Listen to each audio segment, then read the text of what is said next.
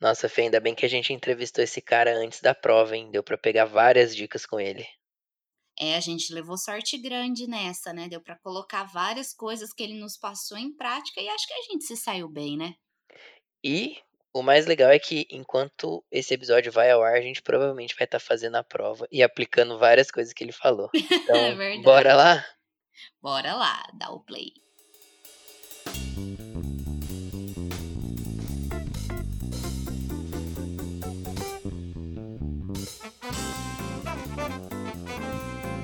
Fala pessoal, tudo bem com vocês? Seja bem-vindo a mais um Que Papo é Esse? E no episódio de hoje, a gente entrevistou uma pessoa que já passou por todos os podcasts cervejeiros e claro que ele não ia ficar de fora do nosso. O Jairo. A gente baba nas fotos, nas harmonizações que ele faz no Instagram. A gente sempre teve muita curiosidade de saber como ele venceu o Campeonato Brasileiro de Sommelier e a gente teve um papo muito legal com ele. Tiramos várias dúvidas, perguntamos no que, que ele é formado, como foi o início dele com as cervejas especiais e com esse lance de cozinhar. Enfim, o episódio tá muito legal, você vai aprender bastante com ele. Então, já separa aquela louça que você tem para lavar, já dá aquela organizada na casa, curte seu caminho até o trabalho, a sua viagem, mas sempre ligado nesse episódio do Que Papo é Esse?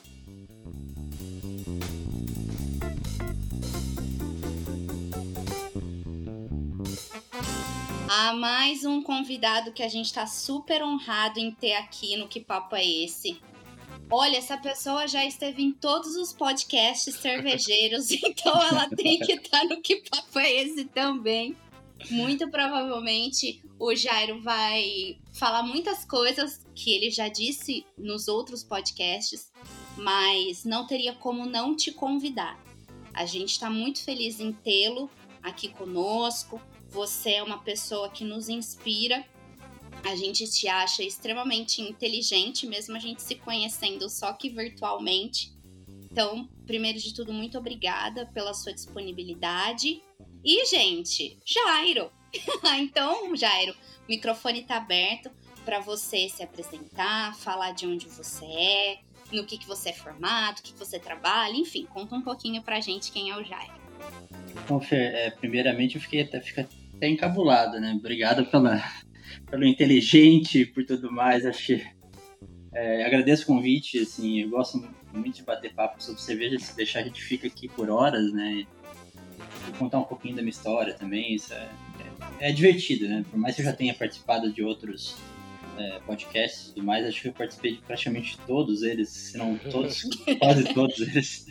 Faltava o nosso, agora você vai Falta, zerar o exato. esse podcast se, cervejeiro. Se eu não zerei, eu tô quase zerando. Tá que nem, tá que nem os cursos do ICB, né? Praticamente zerei o ICB. é.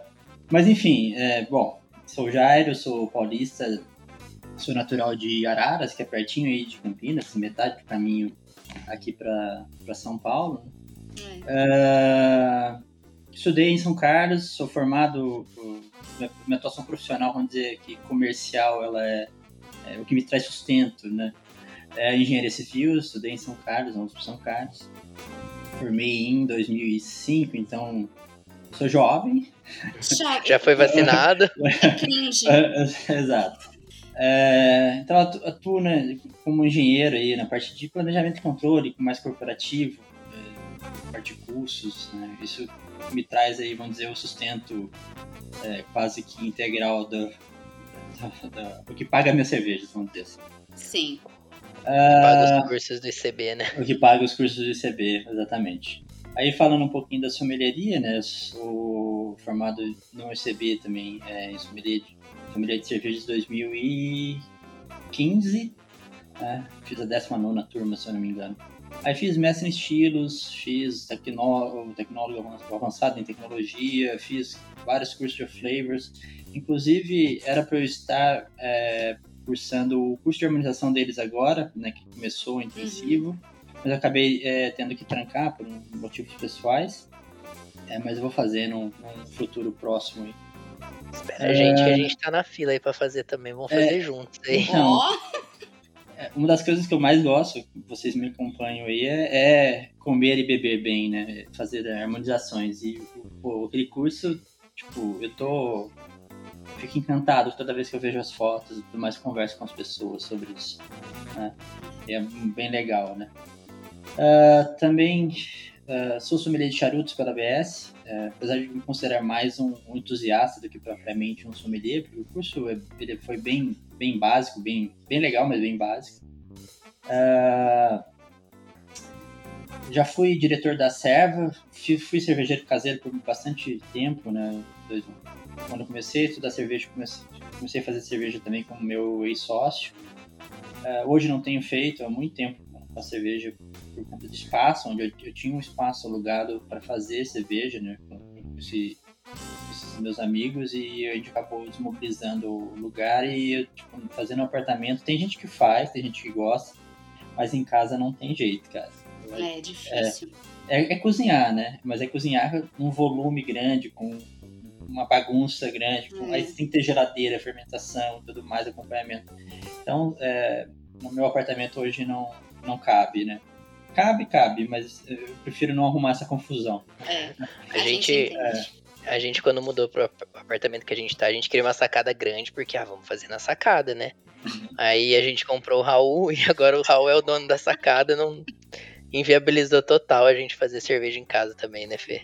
É, e é uma bagunça mesmo. É, precisa de é. espaço e às vezes você também recebe outra pessoa ali para te ajudar e acaba ficando pequeno mesmo. É, então, assim, puxa vida, eu gosto, né? Porque no fundo é cozinhar, né? E, e eu, eu gosto muito de cozinhar. É, mas requer também todo um cuidado que, e espaço físico que eu não, hoje não disponho. Né?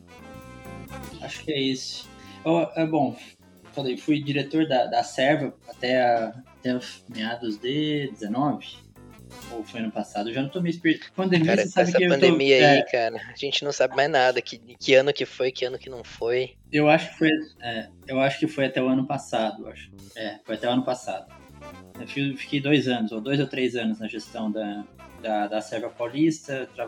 No primeiro ano eu trabalhei na, na área de eventos, depois eu fui para a área financeira, que é também um viés que eu tenho por ser engenheiro e trabalhar nessa trabalhar com muito Excel e planilha e tudo mais, acaba sendo uma facilidade minha.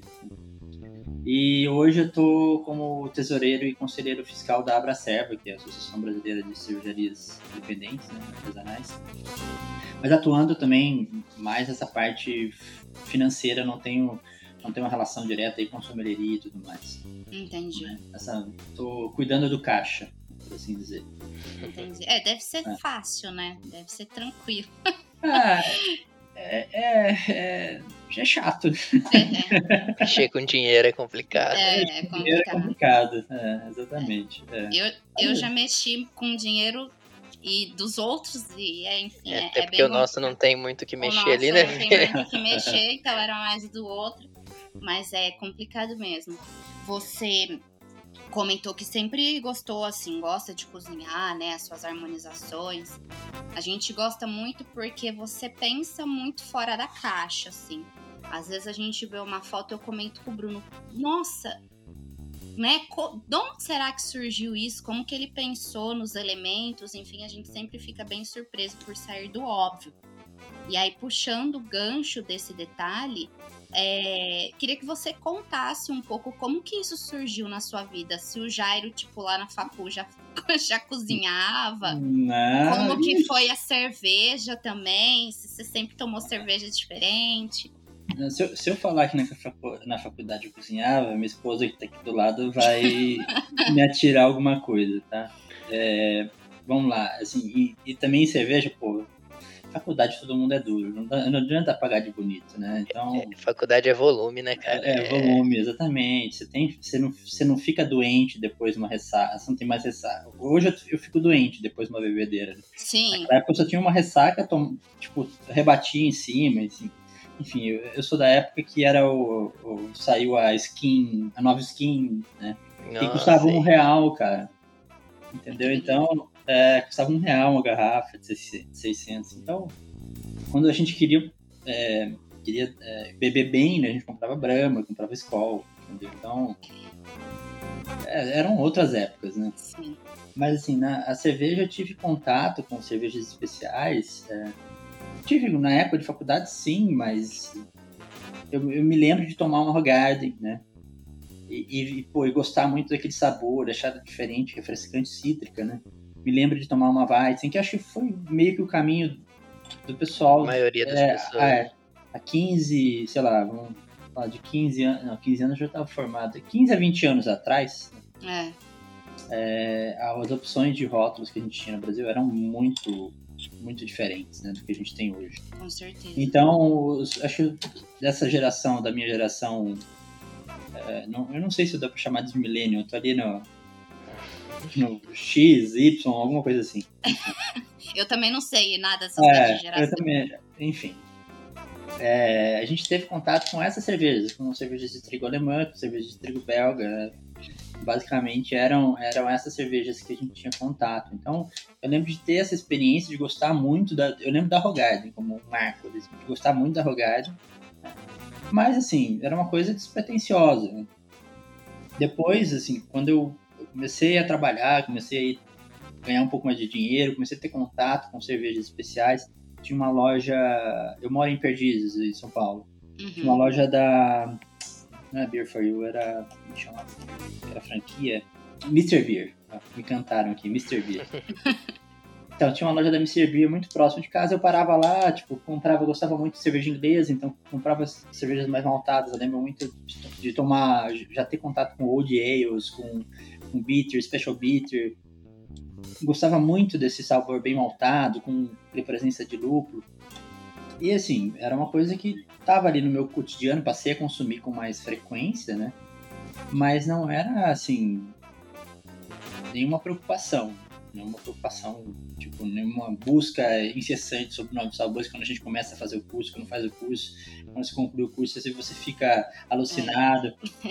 Naquela época, se eu tivesse contato com sours, eu vou te dizer que eu não seria da minha preferência, e hoje é da minha preferência, né? Sim. É, então começou assim. Né?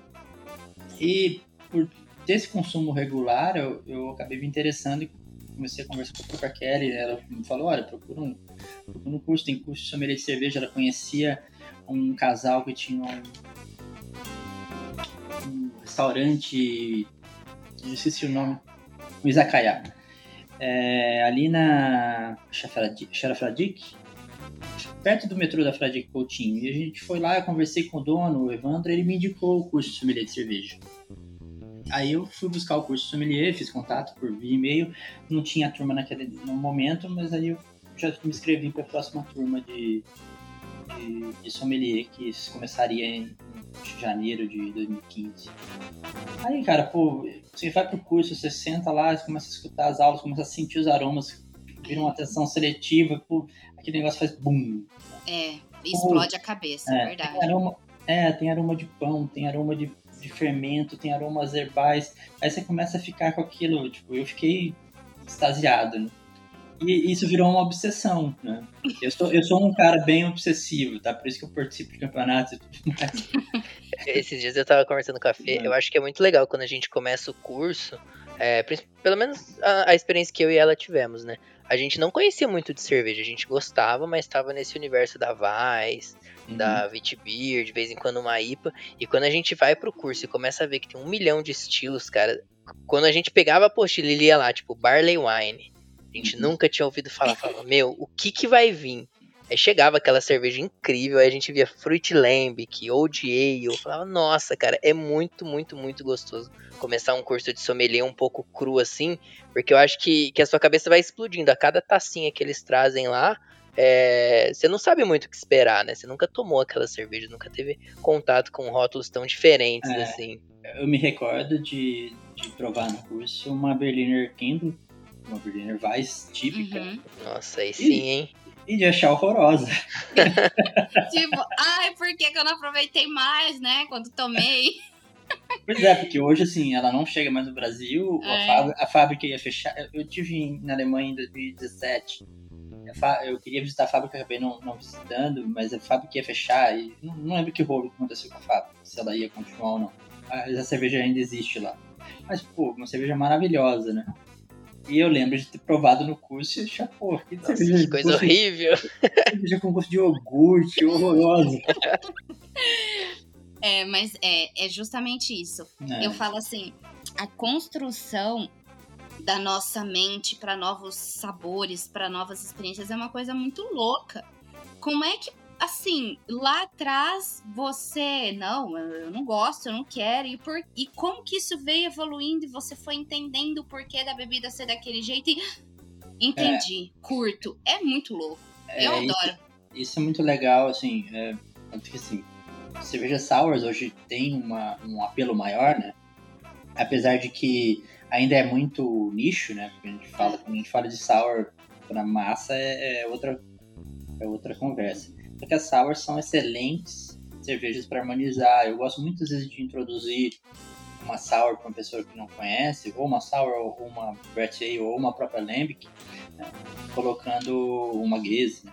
colocando ela num, num, num pairing harmonizado, às vezes com o próprio doce, onde você tem esse contraste e você não deixa a cerveja tão agressiva, sabe? Isso É, apazigua um pouco da, do, do, do- do encontro ali da- com a língua, né? Com o palato. Então isso, isso é bem legal de fazer, né? Mas assim, isso... é, Aí quando eu comecei a fazer curso, eu falei, eu sou meio obsessivo, comecei a gostar muito, comecei a, aí fiz curso atrás de curso, né? Fui estudando. é, ah, em paralelo, já estava começando a cozinhar um pouco melhor, que, como eu falei, tipo, na faculdade era zero, tá? Eu comecei a cozinhar com mais frequência é, quando a gente comprou o apartamento em São Paulo. Eu morava, eu trabalhava, eu trabalhei muito no interior de São Paulo e vinha para São Paulo durante o final de semana. Trabalhei é, em Serrana, Votuporanga, trabalhei no interior de Minas, então eu passava a semana fora e vinha para final de semana para São Paulo. Quando a gente comprou o apartamento foi mais ou menos na época onde eu já meio que me estabeleci também em São Paulo profissionalmente. Então eu passei a, a morar e trabalhar, dormir no mesmo, no mesmo teto todo dia, sabe? Porque é, um- é uma beleza isso. E aí, assim, né? é, a gente acabou investindo bastante na nossa cozinha do apartamento quando a gente é, reformou, né? Foi uma cozinha ficou super legal, super agradável. Isso, o, o ambiente importa muito, sabe? Então, é, a gente tem uma cozinha americana, pô, uma ilha, você consegue conversar com a pessoa que está na sala. Então, isso acabou virando um ambiente agradável. Isso me estimulou a, a começar a cozinhar. Quero me comprar uns livros de pô, Jamie Oliver. né? Jamie Sim. Oliver, ele, é- ele é- eu todas as críticas a ele hoje. porque Ele é um excelente comunicador. Quanto a, quanto a chefe, é, ele é inglês, vai. não- isso por si já fala muita coisa, né? É. Mas ele é um excelente comunicador, então você, pô, eu assisti alguns programas dele, você via, tipo, ele todo bagunceiro, eu sou bagunceiro também na cozinha, então É, você se identifica aí, pô, você começa a testar algumas coisas, você vai ganhando coragem, né? E acho que foi meio que a coisa se encaixando, aí comecei a tomar gosto por, por cozinhar, né? foi surgindo. Foi aos É, isso mais ou menos em paralelo, aí, um pouco antes, né? Vamos dizer que eu comecei a tomar gosto pela gastronomia é, deve ter uns 10 anos, mais ou menos, né? E a cerveja veio um pouco depois aí como estudo, né? Como, como, como, como- era um hobby, era uma coisa despretensiosa que acabou engrenando é, por outros caminhos. É. Então, acho que, acho que foi- esse foi o meu, meu início, né? Legal, bem legal. É, eu sempre acho que uma coisa vai puxando a outra.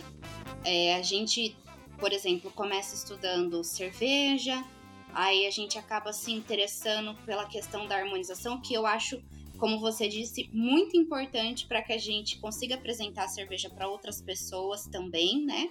É, aí você começa a cozinhar, aí de repente você começa a gostar das cervejas torradas, aí você estuda o café, aí você depois de repente você já tá no vinho. Eu acho que é um, um emaranhado assim pra gente que gosta dessa questão da gastronomia. Eu sempre falo assim, não vamos nos esquecer que cerveja é gastronomia também, né, gente? Então É. eu acho muito que vai. É é um grande mundo de A e B, né? Alimentos e bebidas, que a É. gente tá. Tipo, tem muita coisa ali no meio. Você falou do café, esqueci de falar também. Fiz curso de barista iniciante, né? É, na verdade, eu aprendi a operar uma máquina, uma máquina de expresso profissional e aprendi a fazer cappuccino. É, Esse foi o curso de iniciante, um dia. sabe? Ah, eu sei operar só Nespresso, só apertar um botão e vai. Não, eu, eu aprendi. confesso que eu, eu fiz o curso do dia, aprendi, você ajustar a quantidade de grãos, ajustar a acidez a partir da, do tempo de caída.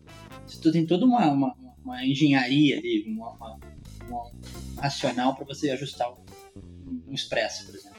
Mas eu confesso que eu fiz isso curso uma vez e nunca mais mexi numa máquina profissional. Então, é, tá, eu, se eu hoje olhar para ela, talvez eu tipo, não seja um total estranho, mas se não, não mudar pra, muito a máquina, é, não dá para dizer que eu sou um barista, nem iniciante nem nada. Eu só fiz um curso. Eu gosto muito de café também, assim.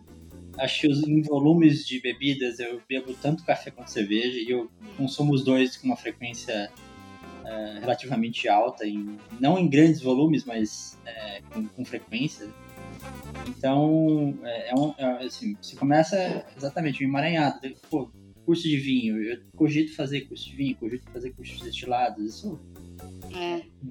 Você vai embora, é super divertido. O curso de charutos, por exemplo, é uma coisa que eu gosto bastante. Né? É uma coisa que apareceu, pô, o primeiro curso de charutos da ABS, fui lá, me inscrevi, super legal. É, então é uma coisa que, tipo, você vai fazendo, né? É. Você aí você começa a comprar, pô, comecei a comprar livros não só sobre cerveja, mas sobre gastronomia também, não só livros de, de receitas, né? É. Eu, hoje eu, eu, me considero um bom seguidor de receitas, né? Eu não tenho tanta é, criatividade autoral, até porque eu não tenho técnica, né? Uhum. Cozinheiro amador, mas hoje eu me considero um bom seguidor de receitas. Se eu erro, e eu erro bastante aqui, vocês veem só a, a que pinga. Deu certo. Né? É, vocês veem só a pinga, não os, não os tombos, né? É.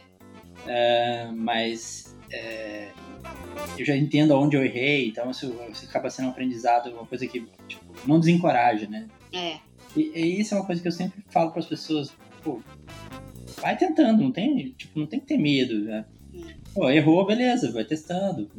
Pergunta para alguém, converso muito com as pessoas sobre, sobre gastronomia, converso muito com a Tamires sobre, sobre gastronomia, como eu sabia. Então a gente vou, buscando essas informações com a Bárbara Soares também, Papo Sommelier, me deu dicas valiosas para fazer macarrons.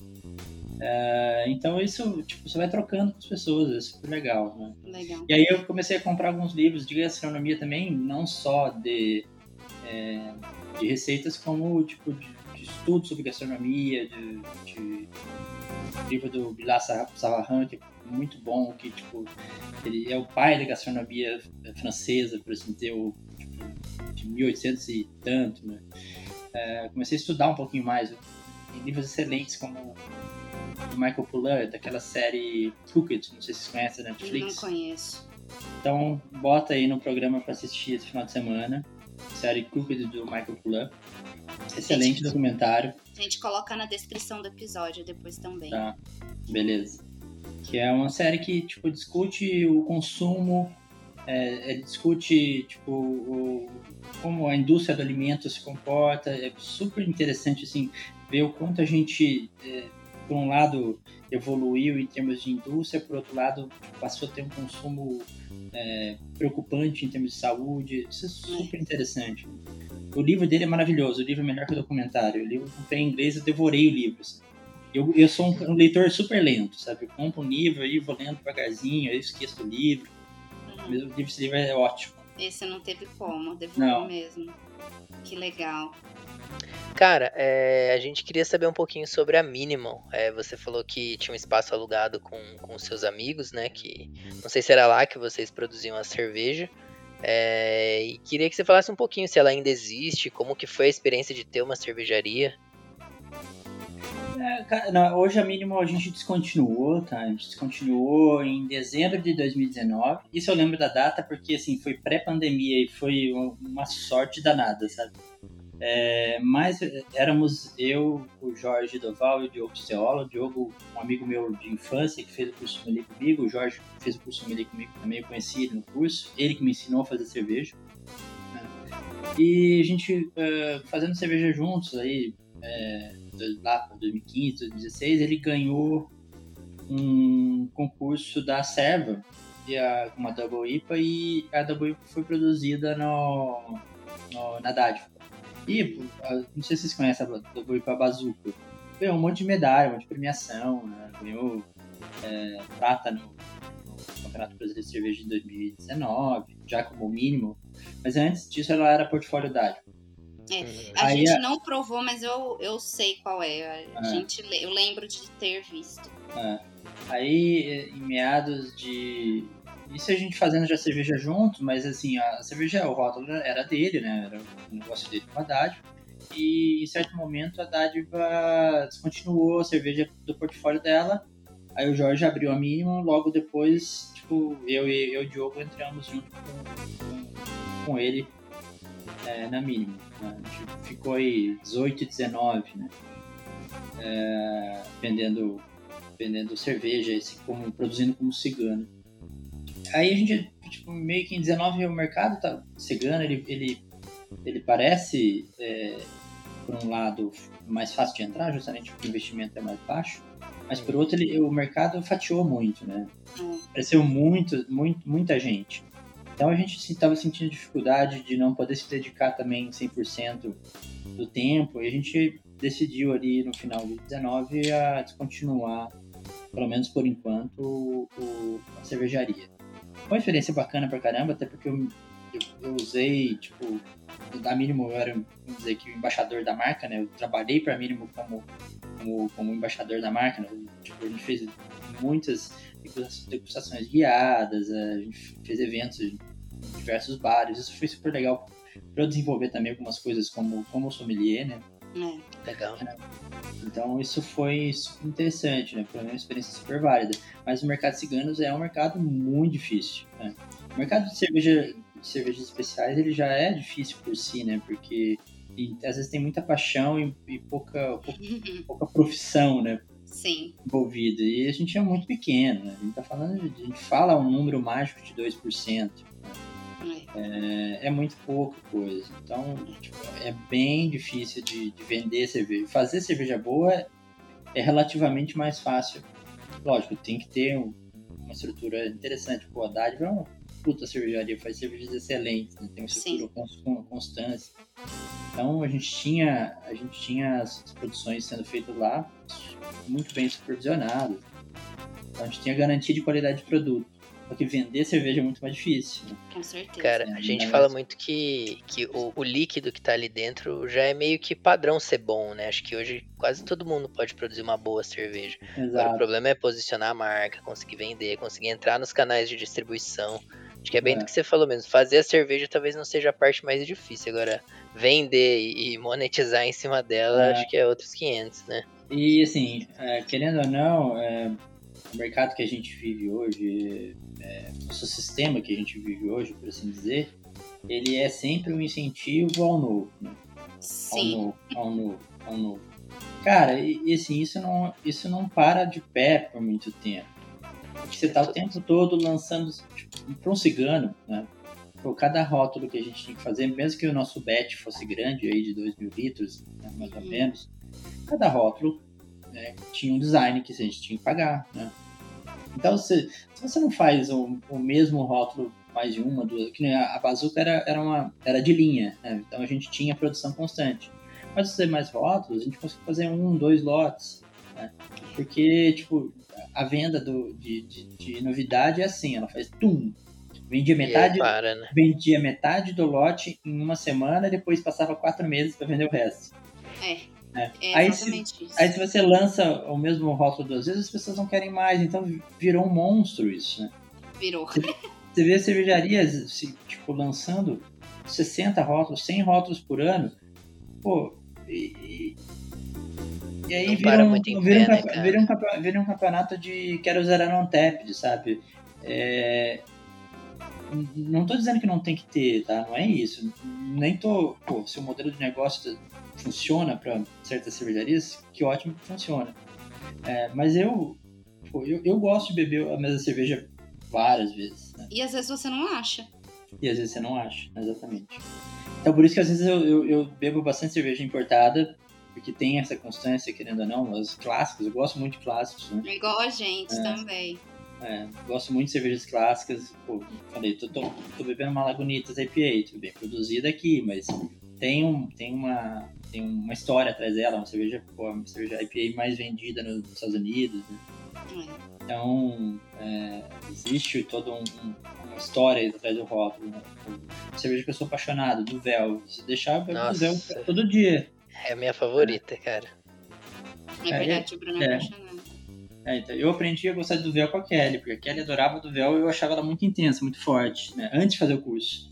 Depois eu fui entender um pouco da história dela, pô, ela tem uma história muito bonita, a é. história da, da levedura, a levedura não é belga, a levedura é escocesa, é, ela chamava Victor Yale por conta do, do, do da, da vitória do, da, da, Primeira Guerra.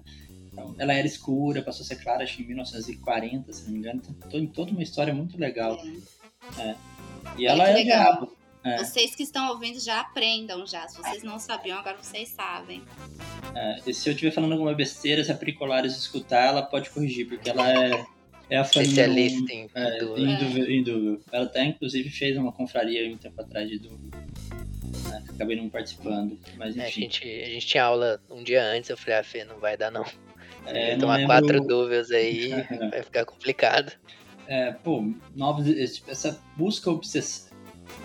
É, obsessiva, né, por novos estilos, sabores, é, identidades, no caso do Brasil, brasilidades, assim, é super interessante, é super é, legal, né, mas às vezes a coisa entra num, num ritmo de capitalismo de consumo o tempo todo, isso acaba prejudicando a própria, a própria qualidade do, do, produto que não, não tem uma nova chance, né? E as, eu não sei quem criou o monstro, né? Se foram as cervejarias ou se foi. Na verdade, né? não, na verdade, é, não é que não sei. Tipo, eu acho mais é, o modelo, de, modelo que a gente vive, né? Que estimula esse tipo de coisa. É, mas existe esse monstro, tipo, a cervejaria se sente na obrigação porque os consumidores não querem é, repetir a cerveja, então você fica nesse, nesse ciclo vicioso, é difícil de quebrar. Se tivesse que onde assinar, eu tinha assinado embaixo de tudo que você tá falando. A gente tava conversando, inclusive, esses dias sobre exatamente sobre isso, né, Bruno? É, e aí a gente vira uma coisa assim que o consumidor ele fica desesperado atrás das novidades, porque eu tenho que comprar, eu tenho que provar e eu é, é um que... lote só, se eu não tiver, eu nunca mais vou beber isso aqui, e... então tem não, que ter. E também eu tenho que avaliar no Anteped, eu tenho que não sei que. É, é, assim, eu acho que é um assunto da outro episódio de podcast. Né? Enfim. Tá. Eu, eu, eu, só um parênteses, eu tenho até medo das coisas que eu tenho para falar a respeito disso, porque eu também acho que é muito do que acontece com as neipas da vida, que é, é, tem gente que não concorda, mas eu acho que assim, gente, a cervejaria faz porque vende, o público compra porque muita gente não só é isso que conhece, não sabe, tá começando agora, começou com Neiva, porque é o que mais tem, gostou, sempre vai comprar. É uma coisa assim, ó. É. Sem e, e, e, querendo ou não, as cervejas são muito parecidas, né? Sim. As, por causa daquele punch tropical tão intenso, as nuances acabam se perdendo. Eu adoro Nipa, tá? Não, nada contra, elas são é. super, super, gostosas, super avelutadas. É, é, um sucão mesmo, né? É, é gostoso, pô, eu quero pegar um, uma porrada de lúpulo, você vai abre aquela, aquela, aquela Nipa, é uma delícia. Explode, só, né? É, só que ela explode na tua cara, literalmente, no primeiro, no primeiro pint ou na primeira garrafa. O que, que você vai vir depois? O que, que você espera depois, né? É. é que, pra que nível, que degrau que você vai subir? Você vai começar já no décimo degrau? É. é. E não tem, não tem problema, tá? Mas assim, o que vier depois tá, tipo, ou você vai tomar uma só, beleza. Mas é uma cerveja de intensidade muito, muito elevada, né? É, é, é verdade. É, agora já partindo para uma parte do episódio que acho que é o que todo mundo mais tem curiosidade de saber, acho que é o que você mais conta também nesses papos, é sobre o campeonato, né? É, brasileiro que você participou. Eu vou ser sincera, não sei se foi um, se foi mais de um, enfim. Acho que foram dois, né? Sim, sim. É, e é. se você puder contar pra gente um pouco é, como que foi a sua participação, é, uma coisa que eu tenho muita curiosidade é assim, é, quando a gente começa a estudar a cerveja mais a fundo, a gente começa a criar um mapa mental nosso de como identificar os estilos, como fica mais fácil pra gente, porque por mais que o professor tá ali, ele passe a visão dele, acho que nada melhor que a gente construir ali as nossas caixinhas. Diferente, sim. É. Então, se você puder contar pra gente como é que foi essa experiência, como que você se preparou e como é que você cria essas caixinhas para conseguir identificar os estilos. Então, é, relativo ao, ao campeonato, eu, eu, participei em duas edições do Campeonato Brasileiro e participei em 2017 e em 2019. Né? Em 2017 eu fiquei em quarto lugar e aí em 2019 eu acabei ganhando 2017, tipo, foi um, é, uma surpresa, cara. Eu, eu, eu estava estudando ainda estilos ou flavors e tudo mais e, tipo, fiquei bem feliz que eu fiquei entre os cinco primeiros, né, classificado para a final. E a final foi um fiasco. Eu já ouvi como foi a final do Jairo, mas Vamos ouvir dele aí que vale é, a pena. Tá. É, eu vou contar primeiro os tombos, tá? Já que vocês já sabem das pingas, eu vou contar dos tombos. De, em 2017, é bom, a prova, eu não sei se vocês conhecem, ela é dividida em três etapas. Né? Primeiro é uma prova de múltipla escolha, onde você responde lá 70 ou 60 questões, agora não me recordo. É, dessa prova, 45 finalistas dos 250, 300 que se inscrevem passam para uma semifinal, né, que seria aí a prova prática de degustação de estilos de off flavors. Né? Nessa prova você degusta seis, seis cervejas às cegas e diz qual é o estilo. Né? É 0 ou 100, não precisa fazer análise sensorial, avaliação sensorial, não precisa fazer nada, é só dizer qual é o estilo. E também seis off flavors, né? dopados ali numa uma light lager, numa American lager, e você diz qual é o off flavor. Né? Esses 12 pontos, você soma os pontos, quem tiver mais pontos, né? aí vai para os cinco primeiros vão para a final e dos cinco também os 10 primeiros melhores colocados ficam, formam o time que vão para o mundial. Hum, né? Legal. Uhum. É. Então no, nesse nesse primeiro nessa primeira fase eles só divulgam né, quem passou para a segunda, não, não dizem pontuação nem nada. É, aí na segunda, na segunda fase você faz lá o, a, a avaliação dos estilos e dos off-flavors e você já imagina, tipo, você sabe qual você acertou e qual você errou, porque divulga o gabarito na é hora. É tudo no mesmo dia, já era então, a teórica e a prática? Não, não. A teórica é um final de semana, depois ali uns três ah, finais de tá. semana, mais ou menos, é, vem a prática. A, depois da prática tem a, a prova final, que é o o, o terror que. que é no dia. O sabão. É, que é no dia seguinte. Né? Então, assim, se você faz a prova prática, pontuou entre os cinco, aí você vai pra final no dia seguinte. E, pô, eu fiquei super feliz. No primeiro, na primeira vez que eu tentei, eu fiquei com. Eu lembro que eu acertei 7 ou 8 pontos, né? Dos 12. Nossa, né? foi super bem. É... Eu acertei mais ao flavor do que estilos. Estilos é bem difícil, cara. Porque estilo você tem, como depois a gente falar das caixinhas, né? Você tem muitas nuances ali que, tipo, na hora que você tá nervoso, você tende a achar coisa mais alcoólica. Eu tendo a achar coisa mais intensa do que realmente é, né? Então, isso é bem complicado. E o off-flavor, tipo, ou você sabe ou você não é, sabe. Não tem como... Né? Porque, ah, eu acho que é, é tal. Ou é ou não é. é não, é. Você tem, você tem coisas similares. Você tem coisas parecidas? Tem. Ó, você pegar um eugenol e um, um 4 vinil goiacol é. Seriam parecidas. Mas é, é, é, Você sabe ou você não sabe. Enfim.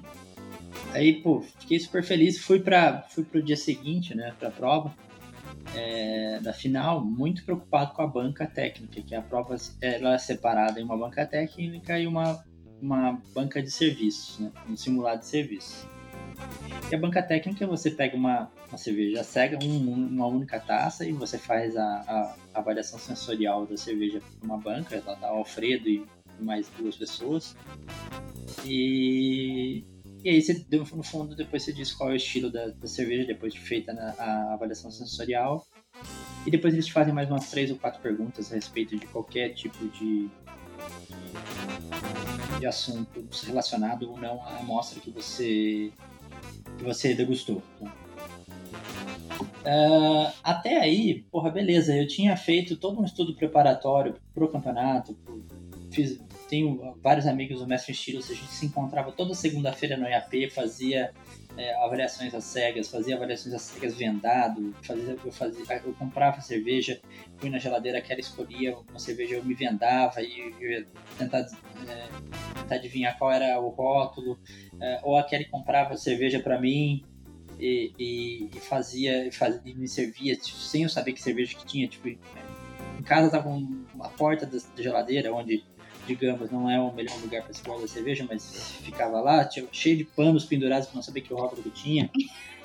Cara, quem era quer um, dá um jeito, né? Não, não é, tem jeito. É, todo um esquema, ela me ajudou pra caramba, né, no, no, nessa parte de treinamento, então eu fiz muito teste de as cegas, as cegas mesmo, isso porra, é, é super interessante como o cérebro te, te, é. te conduz, cara. O visual te conduz muito.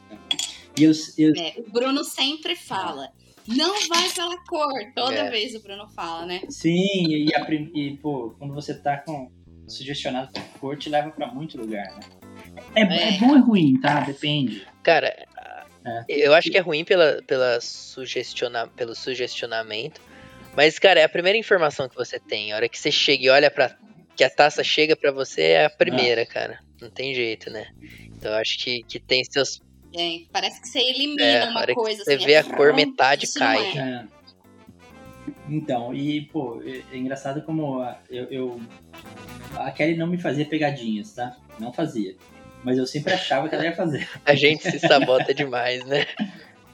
É.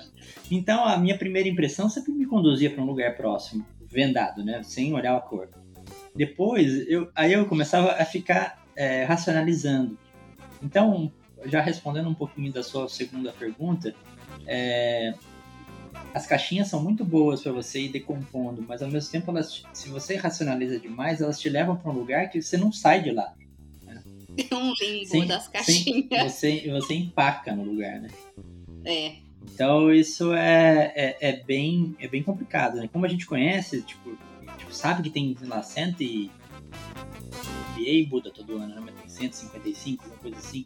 No BJCP é. tem 124, 135, eu não me recordo de cabeça. É por aí. É, então, tem mais de 120, né? Então, você sabe que as, as opções são muitas, né? É, então acaba que pode te levar para lugares muito ruins se você ficar racionalizando demais. Então, assim, já indo para a segunda questão, depois eu volto pro resto do, do vexame. o cara é... ficou em quarto e chama de vexame, você tá vendo, né? é... Então, é, isso é... pega a sua primeira impressão e ali você já conduz um, você traça o filtro condutor, porque geralmente ela vai estar muito próxima do, do, do que você acha que é mesmo. Lógico. Né? E se você ficar racionalizando demais aquela primeira impressão, você vai perder ela para um, uma nuvem de 150 possibilidades e você não vai, não vai se encontrar mais. Tá? Essa primeira impressão é muito importante. Ela é muito importante. Tá? Aí voltando para a prova, né? Então, é, eu lá, preocupadíssimo em não passar tanta vergonha na, na, na avaliação sensorial e eu, eu menosprezei a, a, o serviço. E no serviço eu fui muito mal.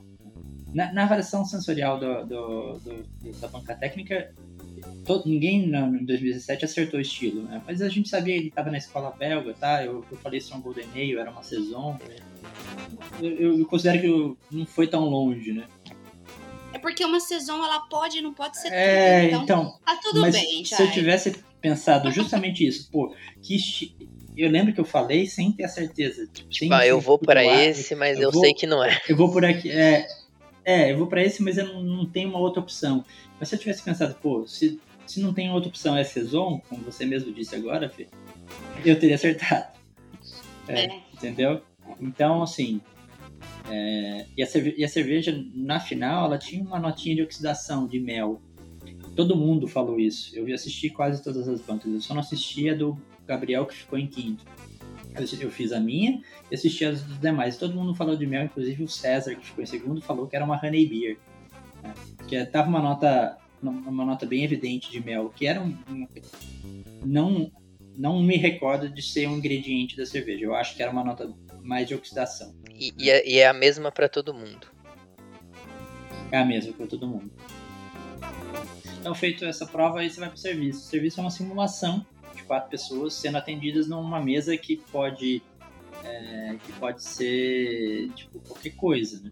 Você, antes de subir para a prova, que tem aquela escadaria enorme, sabe? Você fica, vindo, fica lá embaixo, eles sorteiam a ordem. A ansiedade você, dispara, né? Tem 20 mais ou menos isso. 20 minutos antes da prova, antes de você subir, você recebe um cardápio, que é, é relativo ao, ao, ao, ao, RPG que vai rolar lá em cima, a dinâmica de grupo. É. Então ali você tem as cervejas que estão no cardápio, você tem as, as, as, as refeições, a gastronomia, né? No nosso caso, em 2017, era um cardápio que remetia ao frangó, né? Então era um, tipo, quase que um boteco ali, mas com cervejas super interessantes. Tinham coisas interessantes para se harmonizar. E, pô, eu, eu juro que assim, não tava na véspera, quando, pô, entre a euforia e o medo, você, tipo, nem pensei nessa prova de serviço. E foi um vexame pra mim. Eu errei, eu, eu como engenheiro formado na USP, fui servir duas pessoas e errei o volume. Faltou cerveja, cara, olha isso. Ai. É, de tão nervoso que eu tava ali, não, não encaixava, entendeu? Então, tipo, e aí você vai servir, você passa o braço na frente da pessoa, você levanta a perna, você. Todos os erros, é, tipo, de, eu, eu não trabalho com serviço, mas eu, eu frequento muitos lugares, eu observo o serviço. Todos os erros que me incomodam, eu cometi ali naquela mesa. Mas é nervoso, É. gente. O cara apaga, como. né? Você fica cego Não, ali eu na ia- hora. Eu fiquei. É. Eu não ia conseguir nem abrir a cerveja. Não, mas é, então, é uma prova de estresse, né? Não é uma prova de, só de conhecimento, é uma prova de estresse. Aí, assim, pô, pra mim foi um vexame porque, pô, errei um volume, né? Não consegui dividir. Aí o que eu fiz? Eu, em vez de consertar a situação, fui lá e peguei uma outra cerveja, abri e servi. Ah, pô, mas eu poderia ter, ter feito uma, um contornado de alguma outra forma, né? Bebê, né? tipo, Pronto, agora tá igual. igual.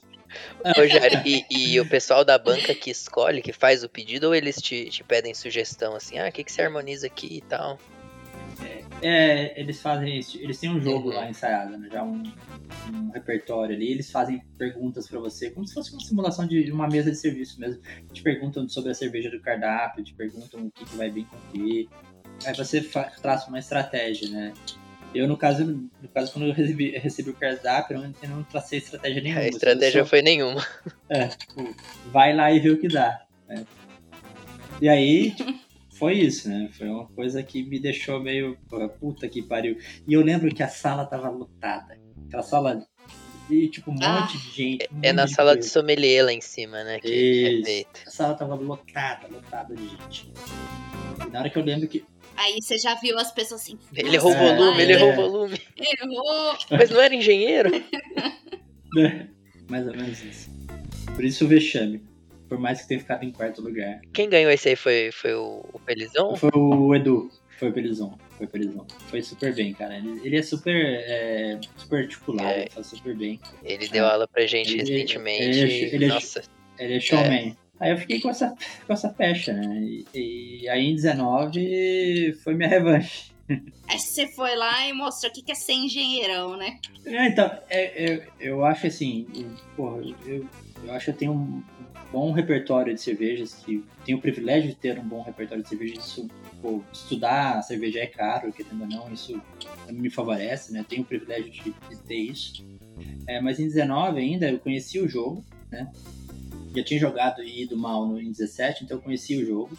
Na, na véspera, quando eu passei de novo pra final, eu, eu sentei com a Kelly, que ele me ajudou pra caramba. Que ele, olha, você lembra disso? Que, você, que ela assistiu a prova. Você lembra disso? Lembra disso? Lembra disso? Foi lá, foi me ajustando ali, né?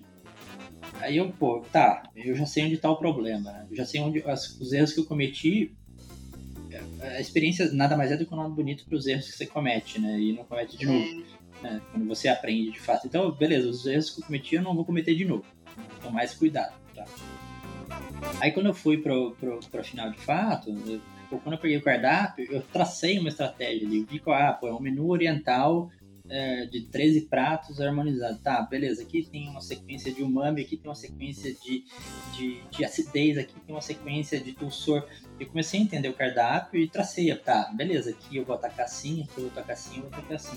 Então isso ficou mais claro para mim para a estratégia que eu tinha que abordar. Né? é um jogo, né? Então, É. beleza. Eu fui atacar o jogo, entendi como é que o jogo funcionava ali, e aí deu certo. Né? Dei, dei a sorte também de cair um estilo que eu gosto muito, que é Gears.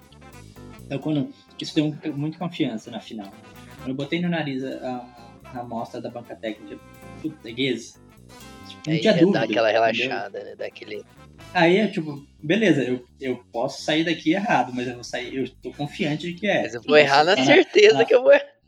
É, é, exato. Eu, posso, posso chegar lá e falar, puta, não era gays, era qualquer outra coisa. Mas no, meu no nariz, eu pus na boca e falei, beleza, tô em casa, agora eu vou escrever a cerveja. Então isso pô, ficou, ficou mais, mais. Eu fui pra prova de serviço muito mais tranquilo, sabendo que ali eu tinha. Eu achava que eu tinha acertado. né? O mais importante do que ter acertado, mas era achar e ter essa confiança pra ir pra prova final. Mas aí, assim, eu tomei os cuidados de não cometer os erros que eu cometi no primeiro. Cometi outros erros também, né? Mas, é, por exemplo, servir cerveja vencida, que era uma pegadinha do. do Alfredo, né? Ele sempre faz algumas pegadinhas cabulosas. Essa é tensa, né, gente? É, mas ninguém. Oh. É, Você tá lá, mó nervoso. eu- é, é difícil você lembrar de, ah, deixa eu ver aqui. E às vezes tem um rótulo que você não acha bem Da validade, né? ainda de vencimento. É. É assim, difícil. não, não matei ninguém, mas servi cerveja vencida. É. É. É, mas eu acho isso muito importante que você falou. Claro que tem que saber muito sobre cerveja, tem que estudar muito, isso é óbvio. Mas saber jogar o jogo é parte, assim, ó, fundamental. Sabe?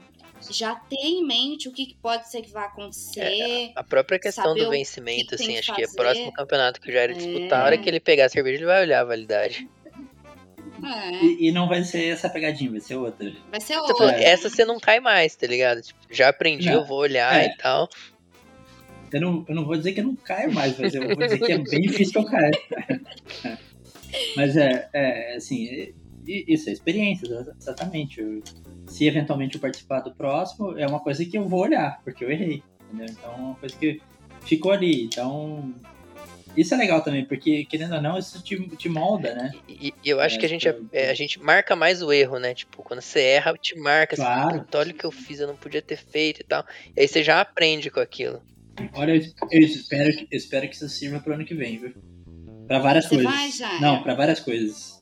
Ah, Pras tá. eleições. Nossa, Ah, pelo amor de pelo Deus. amor de Deus, gente. Tem gente que não aprendeu, não. Aí é melhor nem falar, porque.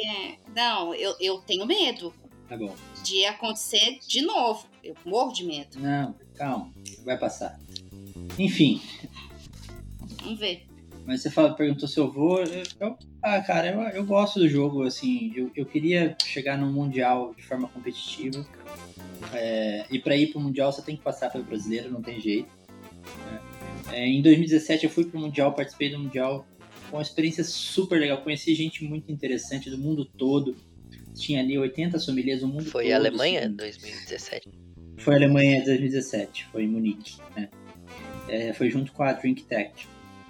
E, assim, é uma experiência super divertida, super tensa, dificílima, né? Dificílima. O, o, o Sawamura voou lá pra ficar em terceiro, cara. O cara é um dos caras mais técnicos que eu conheço de cerveja. É. É, e eu tava lá, pô, foi uma experiência super legal, mas eu, eu não tava preparado para aquele jogo. né?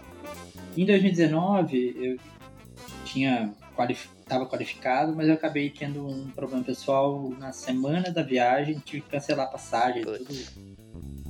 É, tive, tive, Ah, de última hora não pude participar do, do Mundial. E eu tava confiante de que, tipo, eu tava bem ali pra jogar, sabe?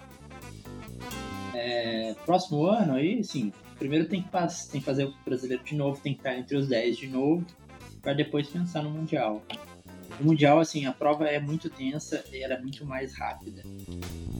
Então, é, até ia perguntar se é mais ou menos a mesma coisa. é, ma- é parecido, assim, tem uma prova de múltipla escolha, só que são 50 questões meia hora. assim. Caramba. É, é bem diferente. Bem diferente em termos de, de tempo.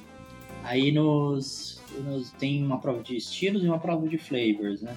Pode ser on, on e off flavors. Você recebe 10 taças de estilos e uma tabela com 30 opções. Só que você tem meia hora.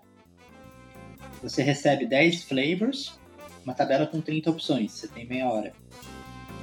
Cara, meia hora são, pô, são 3 minutos, por, 3 minutos por amostra, cara. Ah, tá na tabela, tá na tabela, porra, mas. É, mas os estilos aqui, né? É, próximos. é então tem muita coisa próxima, confunde. Cara, e, e é Então, ruim quando você tem muita é- opção. Você. Ah, pode ser esse, ah, mas tem aquele também. É complicado. É. Se- Sempre tem um ou dois estilos ali pra, tipo, a pessoa não zerar, né? Mas os outros oito. né? E a prova de teórica é muito diferente da prova teórica do brasileiro. Ela abrange BJCP, abrange BA, ela abrange é, dados de produção. A, a gente teve aula com, com o Pelizão e ele falou que acho que caiu uma pergunta sobre presidente americano que fazia cerveja, tá ligado? E tem dois, é o Lincoln e o Eu Washington. não tinha ideia disso. Pois é, então caiu essa pergunta. Né? Caiu no, no ano que eu, que, eu, que eu fui, caiu eh, uma cerveja não é vegana quando? Com as opções. E a opção correta era quando tinha caseína, que é a proteína do soro do leite, como um componente da cola do rótulo. Mentira, cara. E e eu, eu, eu errei essa questão, eu não lembro o que, que eu coloquei, mas eu- depois eu fiquei sabendo que eu fui conversar com a Juliana Ramos, que foi também, e ela é. tipo, ela é médica. E ela sabia a resposta. Ela falou, ah, isso aqui eu sei. Aí, pô, aí eu aprendi. aprendi. Então se cair de novo, eu vou responder. Caramba, certo. por causa da cola do rótulo. É, é uma coisa que, pô, uma cerveja não é vegan. Se tiver caseína, que é proteína do soro do leite. Nossa, é, é Então, difícil, tem que estar muito vamos aprender isso aí, é Fê. uma preparação muito intensa. É, não, tem, tem fa- fala sobre mercado, sobre fusões, aquisições, quantidade de alface do, do, do produzido no, tipo, uma cerveja no mundo. Aí você, porra, maior, a maior quantidade de cerveja é American Lager da China, que tem, sei lá, 5. Então vai ser um número pró- próximo disso. É, é uma dedicação complicada, ainda mais assim. É A muito. maioria de nós que trabalha com cerveja trabalha com, igual você falou, igual o seu caso. Tem um outro trabalho É. que exige dedicação também, que é, enfim, a nossa fonte de renda é difícil, é precisa de uma dedicação bem É. grande. Mas se você parar pra pensar, essa prova do mundial, do mundial ela, ela faz questões bem pertinentes. Por mais que sejam coisas que a gente não, não tá habituado, mas essa, essa pergunta da, da, da cerveja vegan, né? É, eu não saberia responder e talvez eu vendesse uma cerveja que não é vegana, porque tem essa proteína ali, É. é, pra uma pessoa que não, não, não quer É, consumir. E aí se você para pra pensar, tipo, não é o vegan pelo, pelo produto ingerido, mas pelo que tá ao redor dele, tá ligado? Tipo, putz, vamos fazer uma. É É, processo. o cara processo, pegou uma vaca e aí extraiu o leite dela, talvez de uma forma não muito legal, que foi virar cola, e aí eu tô, tô contribuindo pra cadeia que alimenta esse processo da vaca, sabe? É, é, um, é um processo. O veganismo é um processo, acho antes de tudo, É, político, né? total. É uma posição É. política. Então, assim, não, não sou. Adoro, tenho comidas excelentes, tanto veganas quanto vegetarianas. É, entendo. é, também tenho uma- algumas outras críticas em relação a isso. Inclusive, no próprio, no próprio livro e documentário do, do Polan, ele fala muito sobre a hipótese. Um antropólogo chamado Richard Brigham. Ele traça a Cooking Hypothesis, que nós nós tivemos o desenvolvimento humano, né, viramos humanos, o nosso cérebro atingiu o tamanho da nossa que, que existe hoje por conta da nossa capacidade de cozinhar. Capacidade de cozinhar porque você, você transforma as coisas em biodisponíveis. Os, os, os, os animais eles passam é, 8 horas, 10 horas mastigando. Eles dormem, é, eles dormem, evacuam, fazem sexo e ficam mastigando. Isso é o, o processo. E mastigando com, é, tipo, ocupa um espaço muito grande da vida deles. E os humanos, a partir do momento que eles passaram a cozinhar e, e a usar fogo e, e, consequentemente, cozinhar carne e tudo mais, isso passou a trazer os alimentos é, de uma forma de biodisponível muito maior. E isso transformou os humanos no que são humanos hoje. Eu Nossa, que legal. super legal essa hipótese. É uma, é uma hipótese, né? Não é, é super profundo. E isso tem uma relação direta com, com, com- com o consumo de carne. Né? Então, é, é, é uma problemática, né? É, Kelly mesmo colocou, colocou isso sobre, é, tipo, existe uma, cadeia alimentar, existe uma soberania, né? É, enfim, é, assim, respeito, tenho críticas e tudo mais, e, e, mas são, é uma, uma gastronomia maravilhosa também. Não sou, não quero ser e não tem problema com quem é e não me tentem, tentem me converter. Me deixa em paz, né? É. Mas eu, eu, concordo também que a gente precisa mesmo questionar nossos hábitos de consumo, porque a gente é, tem muito problema nisso, né? a forma como a gente consome as coisas.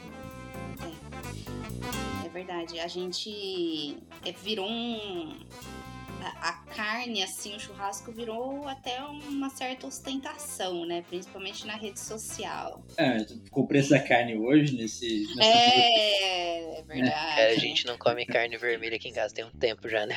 Tá difícil. Tem. Tem um tempo, tanto que eu nunca fui muito, assim, muito fã. E também agora, com preço que tá, não dá. E aí a gente faz alimentação natural com o Raul também. Aí é mais um, uma pessoa para comer carne. É, puxada, tá tudo muito caro, muito caro. Mas. Cara, acho que estamos encaminhando pro final já. É, e aí, como a gente falou no começo, você já participou de quase todos os podcasts cervejeiros e, e eu ouvi um recentemente que eu não vou lembrar qual era, mas você estava falando um pouquinho sobre uma virada na carreira e tal e deu a entender que você ia viver de cerveja. É, é real, não é, é real? Assim, é, pré-pandemia tinha alguns planos já quase que saindo do papel. Saindo do papel não, mas. No forno ali, já né? No forno para que monta, eu montasse um, um negócio voltado para isso. É, fora mínimo que eu já tive essa experiência e tudo mais, eu tinha, eu tinha alguns planos, né? Aí veio a pandemia e meio que jogou uma água, um balde de água fria nesse, nesse, essa ideia, né? Ela existe, está latente. Eu gosto, como, eu falei, gosto muito de cozinhar, gosto muito de, de, de, de fazer harmonização. Eu queria talvez ter uma coisa voltada para isso, né? Não posso saber tanto para isso, mas é uma coisa que está ainda está embrionário, tenho discutido muito com Kelly em casa sobre harmonização, não só no aspecto gastronomia, mas só não só A e B, mas outras experiências, né? Né, que envolva outros sentidos, isso é, ainda não está bem definido. Né? Mas assim, tenho planos, anseios, né? É, mas ainda a coisa acho que vai levar um tempinho aí. Ficou misterioso ainda. É, é, mas é que porque não tá, não tá muito. Tipo, eu já, já tinha, assim. Tava inclusive namorando um curso da, da Cordon Bleu, quase fiz inscrição. Pra, Olha, é, que legal é, que eu queria transformar essa paixão em gastronomia também como uma coisa mais, mais séria. Né? Mas, é, mas é, tive que dar uma segurada, enfim, por outros, outros motivos, é, que inclui a pandemia, né? Então, vamos esperar acabar essa loucura, né? É melhor. Pra aí depois começar a fazer, fazer planos, né? É. Mas independente do, do que for vir, a gente vai estar tá aí para acompanhar, para apoiar para prestigiar e tudo mais. É, você até comentou do curso, né? Existe um grande sonho do Jairo que quando você pensa assim, você falando, ai, acho que esse aqui é o meu grande objetivo, profissionalmente falando. Ah, essa é uma, é uma boa pergunta, né? Dizem que, tipo, acha alguma coisa que você gosta de fazer e você nunca mais vai trabalhar, mentira, né? Acha uma coisa que você gosta de fazer e começa a trabalhar e você não vai gostar mais daquela coisa. Daquele é. outro. É, então, assim, já tive. Eu, eu, tenho um perfil meio, meio obsessivo e isso me torna. É, é, mas eu miro demais uma coisa e depois eu vejo que, tipo, calma, não é bem assim. Eu tenho pensado muito nesse, nesse assunto gastronomia e cerveja. Cerveja como, como não só um coadjuvante, como um protagonista né, desse, desse universo, né? dessa conexão desse universo. Né? É, não está formatado, como eu, eu disse, não está formatado o que eu quero fazer, mas é nesse sentido, eu acho.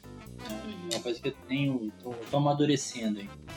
Ah, eu gostaria muito de ser sócio do Gert Oliver em um restaurante de bière Ah, Se você quer um sonho, então vamos, chutar lá em cima, então. É, sonhar alto, eu, né? eu, não miro baixo. Não vou mirar baixo, então que tal? Né? A gente não sabe do dia de amanhã, É, ué. Se o não já tem, eu vou correr atrás da educação. Eu adoro Nossa, essa o frase. Bruno fala isso. Essa frase é maravilhosa. Mas é, eu acho que, como eu disse, a gente vai estar aí para prestigiar, para incentivar. É, com certeza vai ser um, um excelente projeto quando ele vir, né? Quando, enfim, nascer. É algo que a gente também pensa muito, Sim. né, Bro? Gente gosta muito dessa coisa, assim, de criar experiências, né, para as pessoas. Acho que é muito isso hoje que é, a gente procura em uma cerveja. Dificilmente a gente vai comprar porque ah, é, utiliza um lúpulo que é plantado pela freira escocesa nos montes, não sei das quantas, né? Eu acho que a gente gosta da história que, que aquilo conta, né? O propósito e tudo mais. Acho que é isso. A gente compra muito a experiência hoje em dia. Com certeza. Jairon, foi um super papo. Eu amei, foi muito bom mesmo. Obrigada mais uma vez pela sua disponibilidade, por ter tirado um tempinho aí na sua agenda. Foi um papo muito enriquecedor. É, acho que as pessoas vão gostar muito de ouvir. E quer falar alguma coisa, Bruno? Cara, eu quero, é uma coisa até meio inspiradora aí. É, você falou de sonho aí do Jairo e tal, e olha que massa, né? Acho que um dos nossos grandes sonhos é um dia poder disputar um campeonato e ser campeão. E hoje a gente tá conversando com o cara que. Acho que eu nunca vou esquecer da foto do Jairo de terno azul abraçando. Eu acho que era o Edu, né? Era o Edu, foi o Edu. Cara, e foi ali que eu falei, nossa, existe um campeonato e tal. Será que um dia dá pra disputar? E hoje é muito legal pra gente ter um sonho que o Jairo já conseguiu realizar, sabe? Acho que, pô, assim como pra gente talvez seja muito longe, quem sabe o restaurante do Garrett Oliver não seja tão longe assim também. É, preciso con- conhecê-lo, convencê-lo e depois arrumar o dinheiro, mas fora isso tá tranquilo. Já tem um plano, ó. Tá Mas é, quem sabe, o Bruno tem muita vontade de disputar o campeonato, eu já sou mais assim. Acho que até por eu ser um pouco mais emotiva, assim, ele já é mais racional. Acho que, se- olha, Bruno, vamos guardar este episódio. Se um dia você for o campeão, pra gente lembrar dessa sua fala. Qualquer um, cara. Qualquer um pode ser. Acho que é um, é um jogo. Assim, eu falo, ah, pô, ganhou o campeonato, melhor sommelier do Brasil. Cara, é um jogo. É, não, eu conheço N sommeliers que trabalham na área de fato o tempo todo, que são, tipo, referência. Né? É- por um lado é um jogo, por outro, pô, me colocou em evidência, então isso foi bacana, né? É, pô, me, me permitiu entrar nesse mercado com, com, com, com referência e tudo mais. Isso, isso foi bacana pra mim. Mas é, mas é assim, é só um jogo, é só um jogo de estresse. né? Le- leva isso, tipo, na hora que você for disputar, se você for eventualmente disputar, é, um- é um jogo. É uma brincadeira, né? Não, leva como uma, uma brincadeira lúdica. e Curte a jornada ali, né? Curte a jornada, exatamente. é. Acho que é isso. Bom, gente, então temos mais um programa. Obrigada mais uma vez, viu, Jairo? Obrigada mesmo, de coração. Eu que agradeço. Da mesma forma que a gente deixou o microfone aberto para você se apresentar, se você quiser dar um tchau aí pro pessoal. Tá bom. É, Fê, mais uma vez, obrigado, Bruno. Obrigado pelo convite. É, lembrando que vocês têm um mimo que eu, que eu tenho um presente aqui para vocês quando vocês vierem para São Paulo. Não esqueçam de Ah, não buscar. vamos esquecer, pode ter certeza. Tá bom. É, é, gentileza gera gentileza. Mandaram as meias e, o- e os, os produtos do papo para mim, então gentileza gera Muito gentileza. obrigado. Então, gente, mais uma vez, obrigado pelo convite aí e um abraço a todos que estão ouvindo. Nossa, foi muito legal esse, Fê? Muitas dicas valiosas e muita coisa que a gente sempre teve curiosidade de saber, a gente tá sabendo agora, né? Ah, exatamente. Muito inspirador, né? Principalmente para você que tem muita vontade de participar aí do campeonato. Acho que já deu para fisgar algumas dicas e entender que o princípio básico de tudo é estudar e degustar, estudar e degustar, né? E aprender com os erros, né? Se um dia eu conseguir disputar o campeonato, com certeza eu vou olhar a data de validade das cervejas. Exatamente. Mas agora, vamos para um momento jabá sincero? E hoje é muito especial porque é uma empresa que inspira muito a gente e traz muito conhecimento, né? Acho que do portfólio de livro deles a gente deve ter uns 99%. É verdade. Só poderia ser a editora Crater. Então o Pedro, um dos sócios fundadores, gentilmente nos enviou um áudio contando um pouquinho da editora Crater, como é o trabalho deles e ó, se você não tem nenhum livro traduzido por eles ou então até mesmo aí as produções nacionais, você está perdendo tempo. Corra agora e faça sua aquisição e amplie seu conhecimento cervejeiro com autores, ó, de primeira. Com vocês, o Pedro. Fala, ouvintes do Papo, tudo bem? Aqui é o Pedro, um dos sócios fundadores da editora Crater. Estamos é, muito felizes em dividir esse espaço aqui com vocês, porque a gente tem uma coisa muito em comum com todo mundo do Papo, que é essa paixão pelo conhecimento cervejeiro. É, Para quem não conhece, nós somos uma editora especializada em livros sobre cerveja em português e estamos aí desde 2018 produzindo e traduzindo as principais referências no assunto.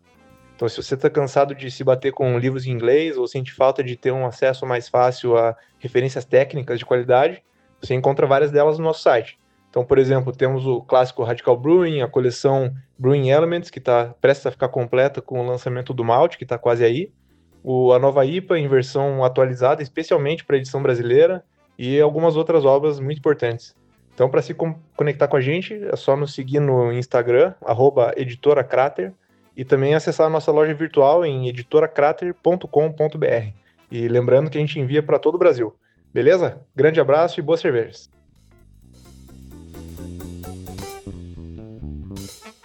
Bom, é isso, hein, Fê? Mais um episódio super inspirador e a gente se vê de novo daqui 15 dias. É isso, gente. Um beijo e tchau.